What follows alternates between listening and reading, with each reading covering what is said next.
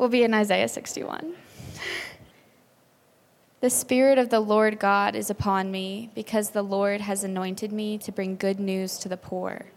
He has sent me to bind up the brokenhearted, to proclaim liberty to the captives, and the opening of the prison to those who are bound, to proclaim the year of the Lord's favor and the day of vengeance of our God, to comfort all who mourn, to grant those who mourn in Zion to give them a beautiful headdress instead of ashes, the oil of gladness instead of mourning the garment of praise instead of a faint spirit, that they may be called oaks of righteousness, the planting of the Lord, that he may be glorified.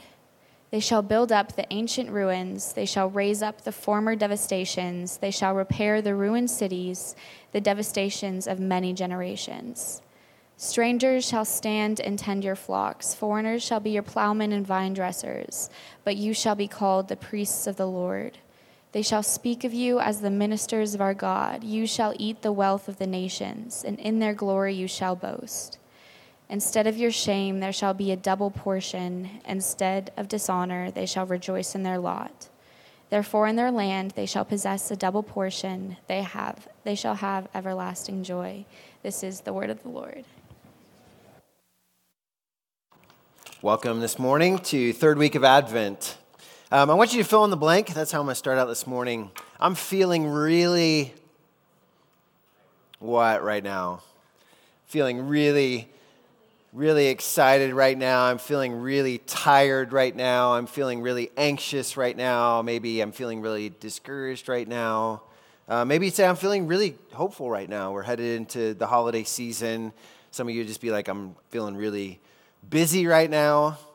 And I'm wondering if anybody thought, you know, I'm feeling really joyful right now. Really joyful. And that's the word you thought of because joy is the third theme of Advent. And each of these candles represents historically, liturgically, the four weeks of Advent, the four Sundays leading up to Christmas.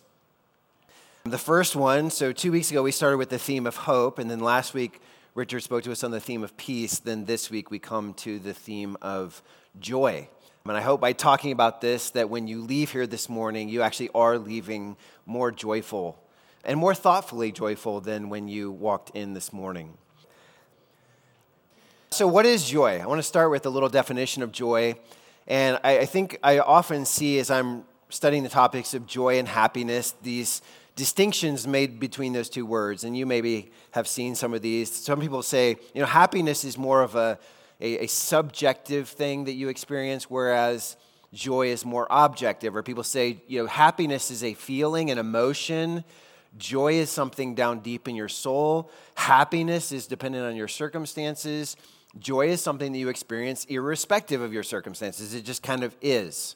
Okay? Some people will say happiness is this temporary thing, this fleeting thing, it comes and goes. Joy is this permanent, deep, abiding thing. And I don't know about you, those distinctions feel kind of arbitrary to me. I don't know a lot of people that make those distinctions in everyday life. Like, you ever, you ever think to someone or say to someone, you know, I'm not happy right now, but I am really joyful. You, you link those two things together almost always. So I went to Oxford Dictionary this week. I thought Oxford will help us out. And it says happiness is the state of being happy. Joy is a feeling of great pleasure and happiness. So they're just using happiness to define joy. And uh, I thought, you know, Merriam Webster does a little bit better job, at least saying happiness is a state of well being and contentment, or a feeling based on a pleasurable or satisfying experience. Meanwhile, according to Merriam Webster, joy is the emotion evoked by well being, success, or good fortune, or by the prospect of possessing what one desires. And you notice even in those definitions, there is no distinction. They, you know, both are a condition and an emotion. Both are circumstantial, but also transcending circumstantial. So I want to kind of just ditch dictionary definitions for now. Look at what Scripture has to say about joy, particularly how the theme of Advent, the coming of Jesus and the coming again of Jesus, impact the way we think about happiness and joy together, okay? And here's the big point, and I think Advent is a reminder of this. God wants you, hear me say this God wants you to experience happiness and joy even in the midst of pain, even in the midst of difficult circumstances of this life. And some of you are going through some very hard things the brokenness, the darkness. God wants you to experience joy in the midst of that, in spite of that, sometimes even because of that. And God will ultimately deliver us from anything and everything that could steal our joy. And that's the hope of his second coming. Um, by the way, if you hear joy around the Advent time, around the Christmas time, there are a number of carols, prominently Joy to the World, right? That's what I think of. I think of the angelic announcement, like, joy will come because this baby boy has been born. I think of joy to the world, which actually, if you read the lyrics, is more about the second coming of Jesus than the first coming of Jesus, but joy. And I want to begin with four basic, or what I would say are kind of obvious statements about joy that you may never even think about, but these are important. Number one, do you know our God is a God of joy? God is joyful. For example, Psalm 16:11 says, "In God's presence is fullness of joy because he is joy." Number 2, God made the world and humankind to be joyful. So in, in Job 38, where Job and God are having kind of this back and forth conversation, one of the incredible things that God asks Job is he says, Where were you when I laid the foundation of the world? when the morning stars sang together and all the sons of God shouted for joy. God is not only saying, Job, you, you weren't there at the beginning, so you're not sovereign, so you're going to have to trust me to be God. He's also saying, the world that I created was a world of joy. It was meant to be filled with joy. The third statement is that the essence of the gospel. So, the essence of what we believe as Christians, we could say it lots of ways. One of those essential things that we would say about the gospel is it is joy. Luke 2, and that's what I just referenced a moment ago. But when the angel comes and announces to shepherds that this baby boy has been born, this is what one of them says For fear, fear not, for behold, I bring you good news of a great joy that will be for all the peoples. For unto you is born this day in the city of David a Savior who is Christ the Lord.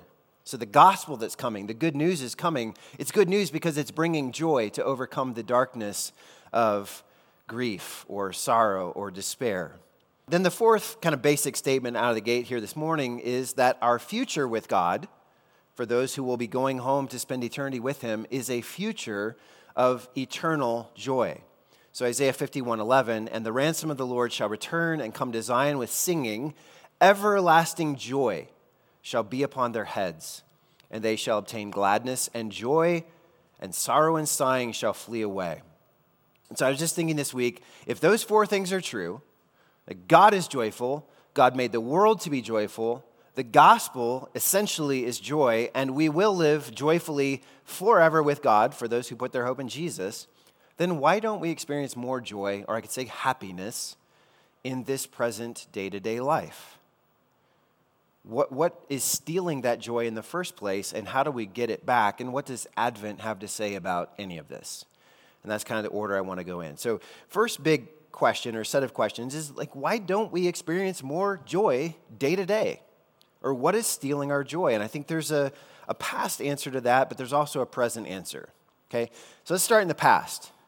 Why don't we experience more joy now? Well, it, because in the past, joy was interrupted by sin and by the sorrow that was brought by sin. And most of you know this story, so I'll just quickly summarize it. But Genesis 1, as I just said, the very first chapter of the Bible, when God is making the world and everything in it, he gets to the end of creation, he says, It's good. In fact, it's very good. He uses different terms to describe what he's just made. And he says, It's good, which means it's beautiful, it is fruitful, it is flourishing, and it's producing human flourishing. It's all pure joy. But then in the third chapter of the Bible, in Genesis 3, the first man and the first woman decide we're going to play God for ourselves. And instead of doing what God told us to do, we're going to determine right and wrong for ourselves. So he said, Don't do this thing. Well, we're going to do the thing because we think that it's better to trust ourselves than to trust God. And they sin. And we read in Genesis 3 that not only do they sin and immediately they experience guilt, like the objective we did wrong, but they also experience the more subjective shame. And the Lord comes back to them in conversation, and there's this thing called the fall or the curse of sin. And this curse starts spreading not just on the first man and the first woman, but it starts spreading throughout everything like a virus. infecting everything. So, enmity, conflict are entering into the joy of God's creation. Frustration and futility are entering into the joy of God's good creation, joyful creation. And death enters the joy of God's creation. So, if you're ever wondering, why is there so much grief? Why is there so much brokenness and pain and sorrow and frustration and stress and futility where we're like working and working and working and we get some fruit from our work, but never enough, never what we expect? This, the Bible's answer is because sin produces those things. Sin produces sorrow and we could say unhappiness. Why are we unhappy? Because of sin. By the way, this is one of the really ironic things about sin is, you know, when you're tempted by sin, sin does not come as this ugly, terrible, hateful thing and say to you, if you do me, if you think me, if you say me, it may feel great for a moment, but it's going to go terribly wrong for you, and it's going to bring sorrow to you, and it's going to bring grief to other people. No, it comes to you and it masquerades like Satan in the garden. And it says, if you do me, if you say me, you will experience tremendous joy. You'll be filled with delight. You'll feel pleasure as a result of doing this. But, but sin is lying to us, and sin always, always, and ultimately produces sorrow. And nothing but sorrow. It's not a mix of like joy and sorrow. Sin just ultimately produces sorrow. So that's a piece of the puzzle. If you're looking at your life and you're just like, man, everything just feels a little bit off, you can look back in the history of theology, in the history of the Bible, and it tells you a big reason that's the case is because of sin and sin lying to us, and then sin having negative consequences. But in the present everyday experience, there's another reason that we often lose our joy, and that is because our joy or our experience of joy is often interrupted by difficult and disappointing things. And you all know that. It's your day to day experience. And, and I could run through some of these. Like you have personal issues. You can say, just, just my health, my finances, my emotions that I'm having a hard time getting under control, maybe some legal stuff that's going on in my life. But just looking at me for a moment, there are things that are constantly disrupting that are making me less joyful and happy than I could be. Just things with me. Then you start adding one other person, let alone kind of uh, an orbit of lots of people in your life, and you realize relationship issues are causing me grief and sorrow and pain and frustration because there's conflict with people. We don't see eye to eye on everything. Or someone hurts me, or I hurt them, and then one of us or both of us is too proud to actually go make it right. And so this conflict is bringing a sorrow, a grief, a frustration. There's letdown. Or we go into a relationship thinking this is going to be everything that I need to experience bliss forever. And you're still human, and that other person is still human, and it just doesn't work. Like you have moments of happiness, you have seasons of joy, but you also have moments and seasons and experiences of brokenness and pain. You look at your own life and you add now work to that or vocation, you know, a calling, a job. And in that orbit, there are things that are hard, things that are painful, people taking credit for your work, you getting paid unfairly while someone else gets a promotion. There's a futility, like God promised in the Garden of Eden, that you're working, working, working, and it's just never producing as much good results as you had hoped that it would produce. We've got environmental issues. I mean, in our neighborhood, in our city, in our world, that all of these things that you're living in the midst of in the present moment are impacting you. And I'm not saying that you are, you are experiencing a lack of joy because every time God, that's just God's way of saying, what's this sin in your life that you should be repenting of? Sometimes that's true, but a lot of times it's just simply you live in a broken world. You live in a world that's being worn down by sin and by the consequences of sin.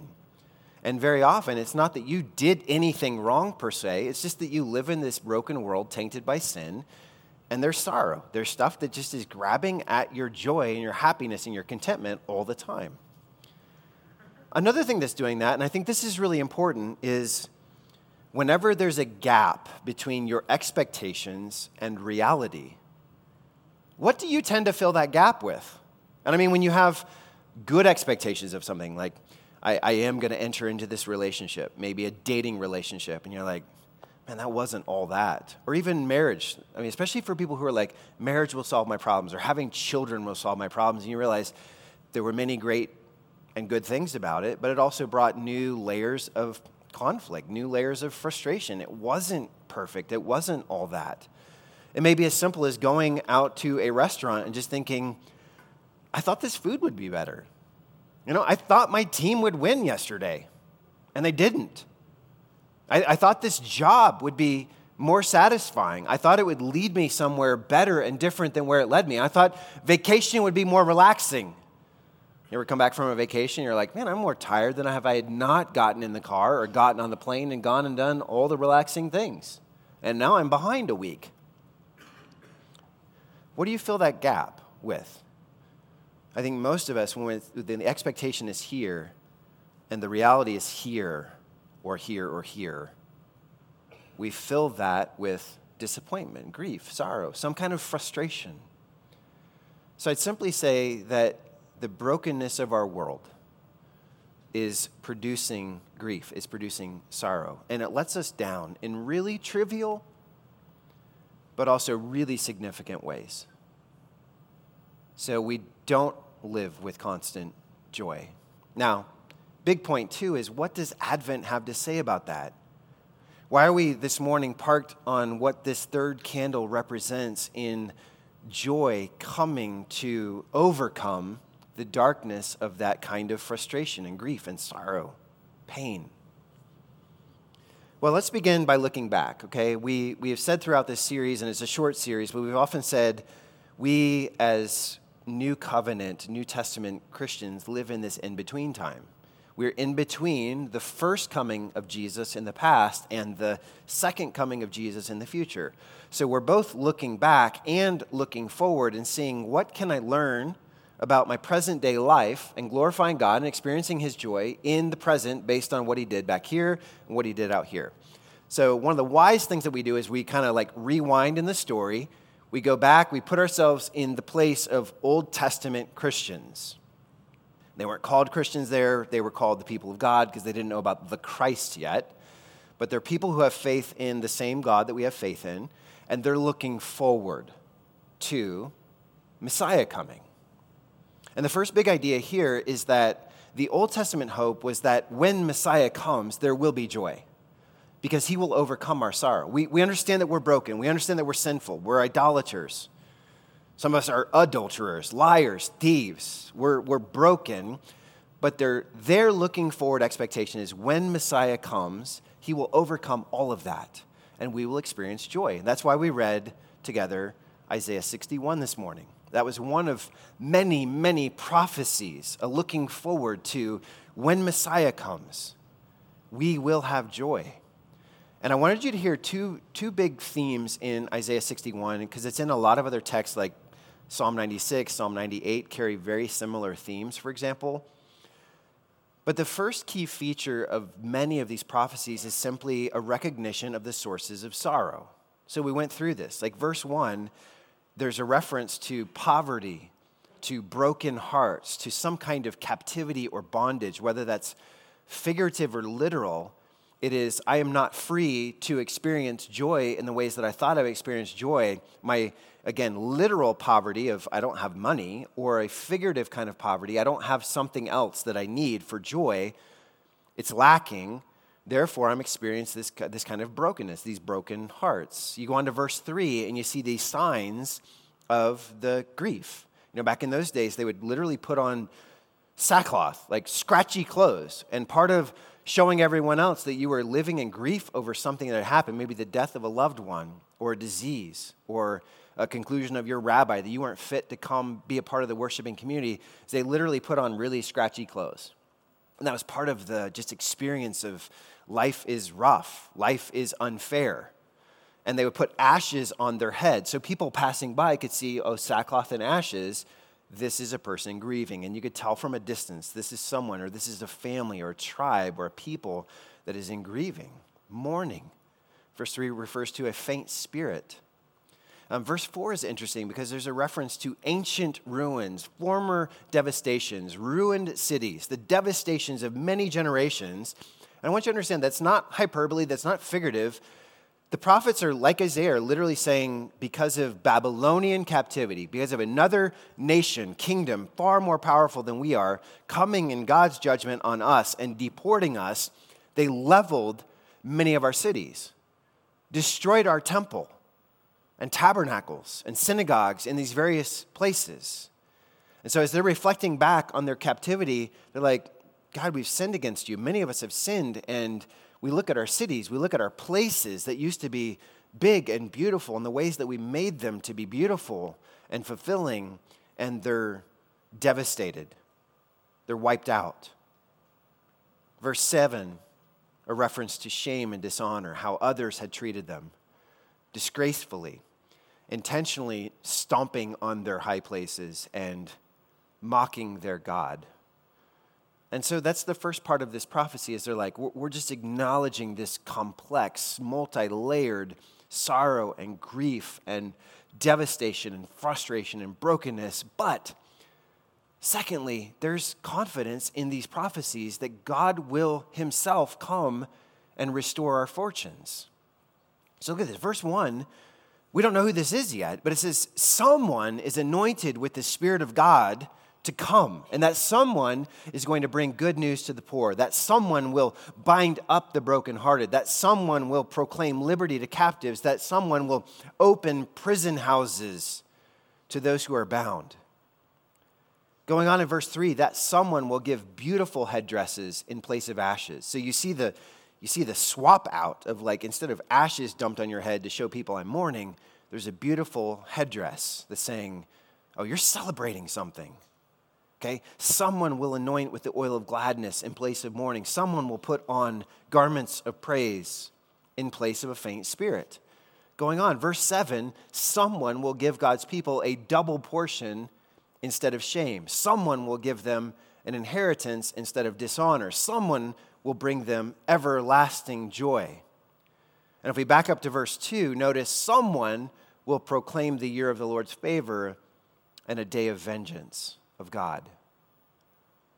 So, if I were to summarize all that, someone would come and bring God's people joy. How? That's important. How? Not just by showing up and being like, ta da, I'm here, you should be happy. You know, and you know people like that in your life, it's just like all the mess is still going on, and you're like, well, it's, it's so happy to add you. Like, I'm glad you're here. And you're not doing anything about all the problems that are causing me sorrow, but you're here.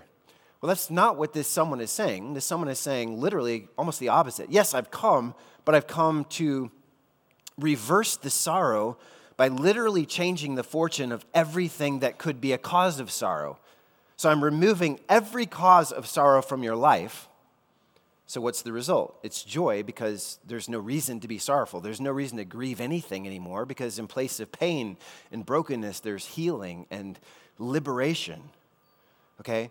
Now, this may be a spoiler alert for like three of you. We believe that Jesus of Nazareth, that Jesus Christ, is this Messiah who's spoken of in Isaiah 61. We, I, I use the word someone will come and do this. We believe on the authority of Scripture that someone is Jesus. Now, here's what's fascinating, and here's why I say we believe it's Jesus. In Luke chapter 4, verses 18 and 19, Jesus quotes this exact prophecy in his synagogue, in his hometown of Nazareth. So in, in Luke 4, we read this. These are red letter words, so this means Jesus is talking. He says, The Spirit of the Lord is upon me because he has anointed me to proclaim good news to the poor. He has sent me to proclaim liberty to the captives and recovering of sight to the blind, to set at liberty those who are oppressed, to proclaim the year of the Lord's favor. And he rolled up the scroll. This would be the scroll of the prophet Isaiah. He rolled up the scroll and gave it back to the attendant and sat down. And the eyes of everyone in the synagogue were fixed on him. And he began to say to them, Today, this scripture has been fulfilled in your hearing. So, very clearly, what is Jesus saying? He takes the scroll of the prophet Isaiah that Maddie read a portion of this morning. He finds this place where it says, Someone will come and do this, someone will do this, and someone will do this, and someone will do this, and you will have joy instead of sorrow. And he reads that and says, Today this is fulfilled. And so we look at the text and we're like, okay, did Jesus proclaim good news, gospel? Absolutely. Okay. Did he literally open the eyes of the blind and liberate those who were in captivity to sin? Yes. Did he come to declare favor with God, grace, mercy, peace with God? Absolutely, he did. Okay, so your, your big point, too, as we're talking about Advent, remember, one is we're looking back, we're associating ourselves with the old covenant people of God and saying they believed when Messiah comes, there will be joy instead of sorrow. Now, kind of big point, too, today joy is possible because Jesus has come. Okay, we have good news that the Old Testament people of God could barely dream of. And the good news is you are not in bondage to sin. Like Jesus has come, and, and by what he did in his life, by what he did in his sacrificial death, by what he did from rising from the dead and conquering death itself, we don't have the same fears and the same sorrows, the same things that could grieve us that grieved Old Testament saints. You are not held captive by the power of sin. You're not held captive by the penalty of sin. Jesus already paid the penalty for you. So, my point is, it's wildly inappropriate for like church age Christians, that's who we are, to be in a constant state of sorrow and shame. It's inappropriate if Jesus has come and broken the darkness and lit the light, so to speak, for us to be in a perpetual state of just frustration and angst and stress and busyness and sorrow and shame and all of that set of things. How can we be perpetually melancholy when God has already come and said, I've broken the power of things that could make you forever sad, and I've begun to restore you. And by the way, because Jesus came and has returned to the Father, the scripture says he sent his spirit. Do you remember this where he tells his disciples, I'm going away? And they're, they're what? They're sorrowful.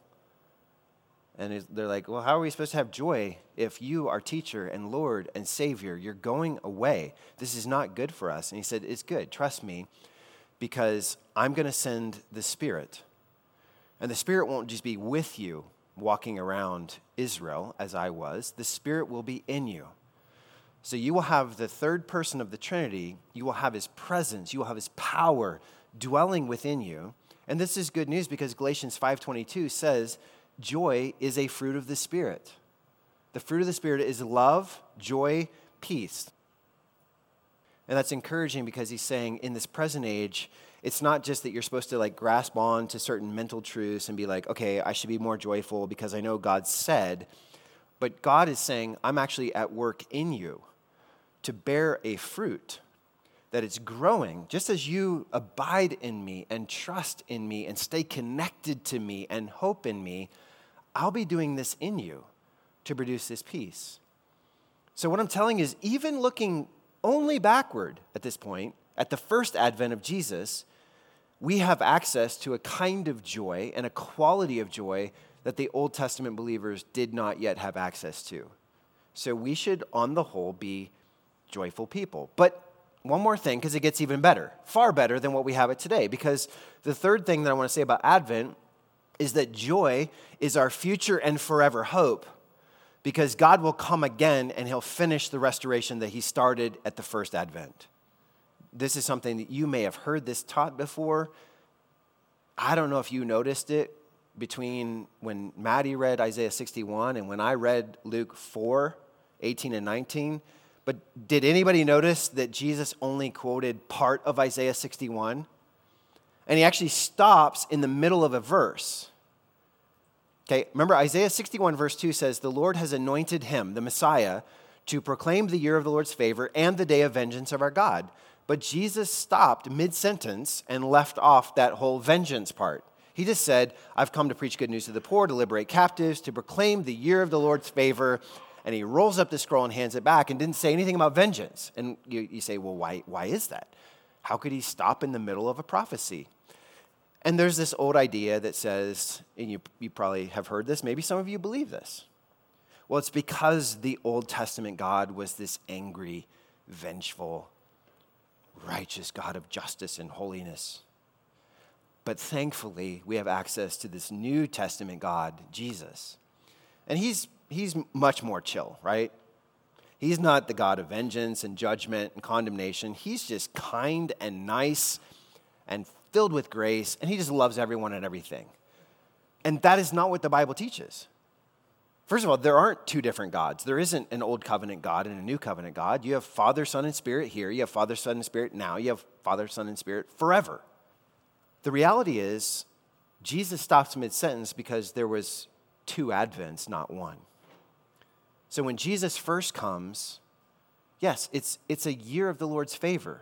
He's saying there is favor with God. I mean, do you remember what, what, what the angel even tells Mary? This like teenage virgin girl who's espoused. She's, she's basically engaged to be married, but she's not yet married. Mary, you have found favor with God. Some of the first verses of the New Testament. And it's not like God was looking down and you're awesome, you're holy, you're perfect, so you get the baby that's going to change the world. It's just like you have found grace with God. And when this baby comes, He's going to do everything necessary in our world to give grace and peace and hope and eternal life to anyone who believes in his name. Okay, so the first coming, basically, Jesus is coming and saying, Here is life and salvation. Whosoever shall call upon the name of this Lord shall be saved. But there's a second coming, a second advent. That's still future for all of us. And the Bible is very clear that this same Jesus, I mean, you can read the book of Revelation, it's not a new God, a third God or something. It's the same Jesus who was all this grace and hope and here's my life to take your place. He comes back in judgment. And it's righteous judgment. It's perfect judgment. It's, I know absolutely everything that everyone ever did to you, ever said about you. I know the things that you wanted to do and didn't do because you knew they were wrong. I know everything. It'll be a perfect justice. But the Bible uses the word vengeance in some places to describe this second coming. And that sounds terrible. We're like, I just want more of the grace stuff, more of the year of the Lord's favor stuff. I don't want the day of vengeance stuff. So, can I tell you why this day of vengeance stuff is such good news? Good news. Not bad news, good news. So you have to go back in what I'd said a few moments ago. Where did all the sin, or where did all the sorrow and pain and grief come from in the first place? It was not a part of God's original good design, it was an intrusion. It was a result, it was a consequence of sin, a consequence, consequence of rebellion against God. And so that kind of sorrow and that kind of grief and that kind of frustration and that kind of perpetual disappointment where nothing is ever quite how it should be is going to continue to be part of our experience unless God gets rid of what? The underlying root cause of our sorrow, which is sin. God says a day is coming when I will pour out perfect justice on every sin, which means all sin has to go away forever. And there's this new heavens and this new earth, and it's restored, and it is pure joy. And do you know why it's pure joy? Because sin can't come back ever. God, Jesus is just like, it's, it's banished. So everyone has this choice. You can either, like, you can either take the punishment yourself and just say, well, I don't believe in Jesus. I don't accept that he did this for me. And then then your sin has to go away somehow, or else you're going to continue to cause problems for yourself and other people. But, if, but, but, but the hope and, and what we celebrate every Sunday in the bread and the wine is, is Christ saying, My body broken for you, my blood shed for you. In other words, the vengeance that could be coming on you was taken out on me instead. I don't want you to be punished for your sin. I willingly was punished for your sin to get rid of it to put it away forever so it doesn't sneak back into the new and restored creation one day to ever be allowed to cause sorrow and grief. So the reason we can look forward to the new heavens and new earth and say, like, there aren't even tears there, there isn't grief or sadness there, is because Jesus got rid of the underlying root cause of that sadness. He'll say, one day there will be only joy and rejoicing because the underlying conditions necessary to produce grief and sorrow in the first place, they won't exist there. That's good news. That in the first coming, he says, Here is grace. May you know the love of the Father for you. May you know his sacrifice for you. But if you don't receive that sacrifice, if you're going to live in rebellion and just like Adam and Eve in the garden, just be like, Nope, I'll be my own God, my own Lord, my own Savior.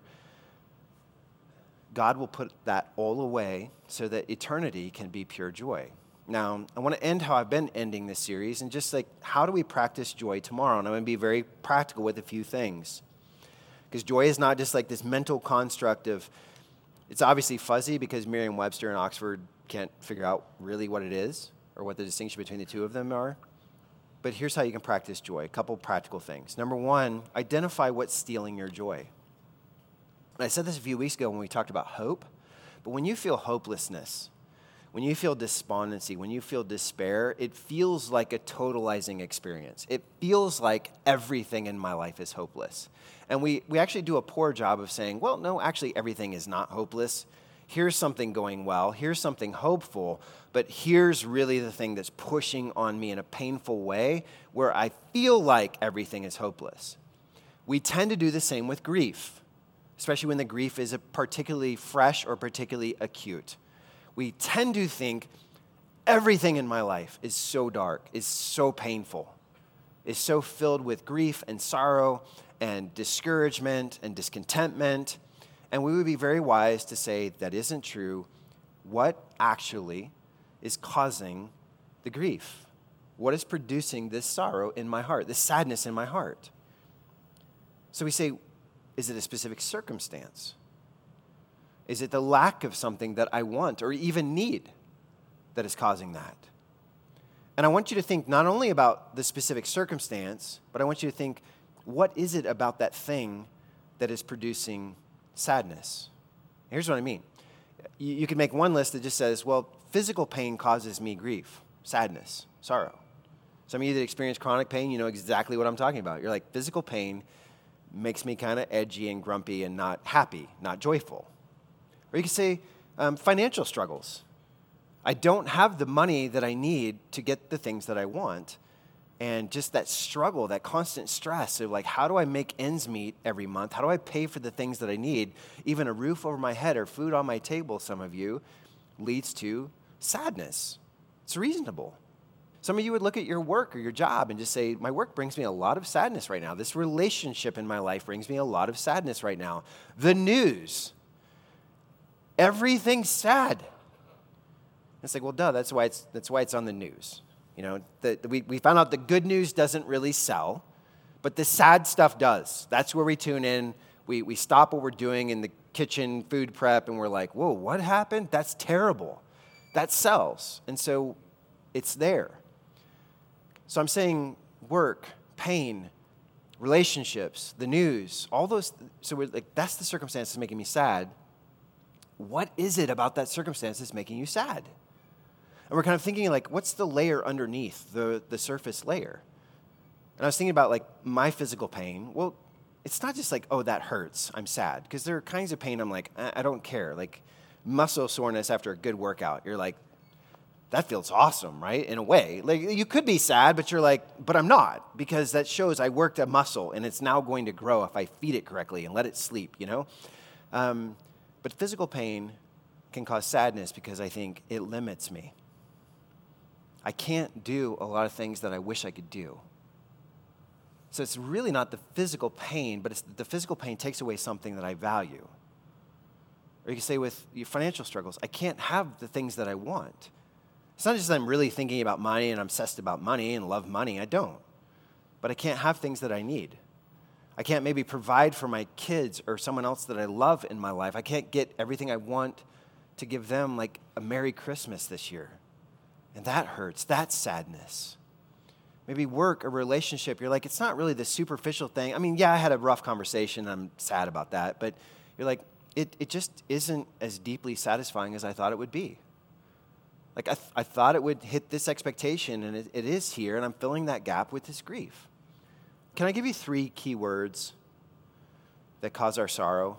And again, I'm just trying to help you identify it and just put your finger on it and be like, it's, it's that. It's not everything, it's that.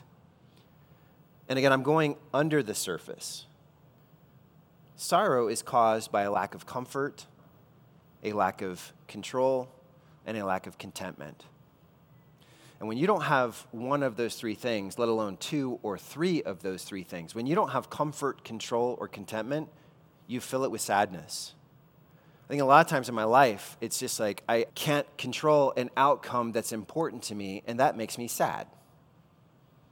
I'm not content with this when I wanted this, or I wanted to provide my kids with this experience, and this is what happened instead. So, lack of comfort, lack of control, lack of contentment, you would be very wise to just call it out in your life and be like, I am not content. I am not satisfied right now, God, with what you're giving me. So, that's part one identify what's stealing your joy. Part two, practical, ask God to change your factory default setting. Okay? And y'all know this if you ever call the, the, the, IT department, you know, and something's not working, and you're not connecting to the internet, and your phone's down, your cable's down, your TV's down, all, your, all the things are down and, and they'll, they'll always be like, well, did you bother to what? Like power cycle it, right? Unplug it, wait a few seconds, plug it back in to let it kind of go back to its factory default. I think here's the problem if I'm just being candid with you. A lot of us have a factory default of being kind of like sad and miserable. And every once in a while, something really amazing happens in our life, and we're like, okay, I'm happy. Now I'm right back to sad, because that's my factory default. Well, that is not indicative of a life, and I'm saying that to myself, that is not indicative of a life that is controlled by or is producing this fruit of the Spirit, which is joy. So I said, ask God to change your factory default setting, where it's God, because, man, I'm looking at what you did for me. And Jesus, even if you only quote the first half of that Isaiah 61 2, that is some incredible stuff. You came and preached good news to me, and you, you opened my blind eyes to value you, to treasure you, to see that you are Lord and Savior and worthy of my love. And you've opened the bars and, and, and liberated me from the chains of addiction and bondage and death in the end. Like I get to spend eternity with you forever. Why am I perpetually melancholy? I should be, I should be baseline happy and joyful about what you've done for me, baseline happy and joyful about the fact that I have your spirit producing joy in me if I just stay connected to you. And yes, because life is hard, it'll be like, ouch, that hurts. I confess that to you, God. Maybe I need to talk through this with a friend grief, pain, sadness, as you're bringing me back to this factory default of the ground you stand on is joy. I think just be honest with yourself. Is it like life is really miserable, and every once in a while there's a good enough experience that I feel a little bit of joy before I step right back into my despondency? Or are you like, life is generally happy, joyful, I'm content generally, painful things happen, I acknowledge them. God, help me get back on the foundation of your joy. That's what I'm talking about. Thirdly, I think this is connected, but find joy in your Savior, not in your situation. Because I'll just tell you, in a broken world, and I ran through all those categories and those layers of things in your orbit relationships, work, job, physical pain, emotional pain, psychological pain. And, and there, there's a lot of layers to things that if you're like, if any of those layers hits just wrong on any given day, I'm probably going to be sad. Well, then you're finding your joy in your situation. And very often your situation is broken. We're invited in Scripture to find our joy in the Savior. Listen to this. Okay, this is Old Testament stuff. I mean, with a name like Habakkuk, you know it's Old Testament stuff, right? So, Habakkuk 3 17 and 18, the prophet is going through all these things of despair. He's seeing the idolatry of the people of God. He's seeing this judgment come on the people of God. He's seeing this despair come on the people of God. And he's frustrated.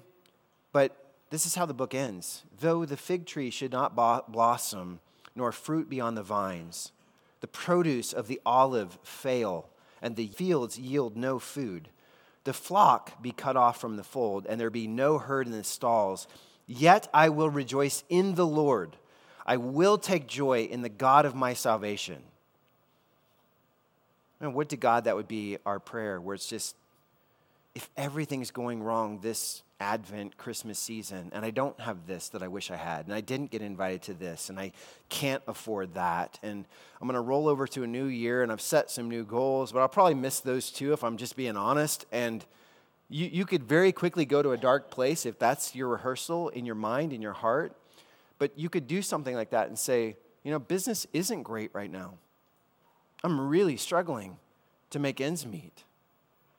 But God is in control. God is the one that gave me this work. God is the one that put me in these relationships, maybe in this church. So I can keep working in faith and joy because even when I'm not in control, He is in control. Okay, so when I'm losing that C word in my life and I'm like, I don't have control, but I worship one who does, I don't have to be so discontent because my joy is fixed to something that's not up and down and all over the place. My joy is fixed to a Savior who is faithful and reliable, who's already done this for me, and who will come again one day to make sure all sin goes away forever so there's no reintroduction of pain and grief.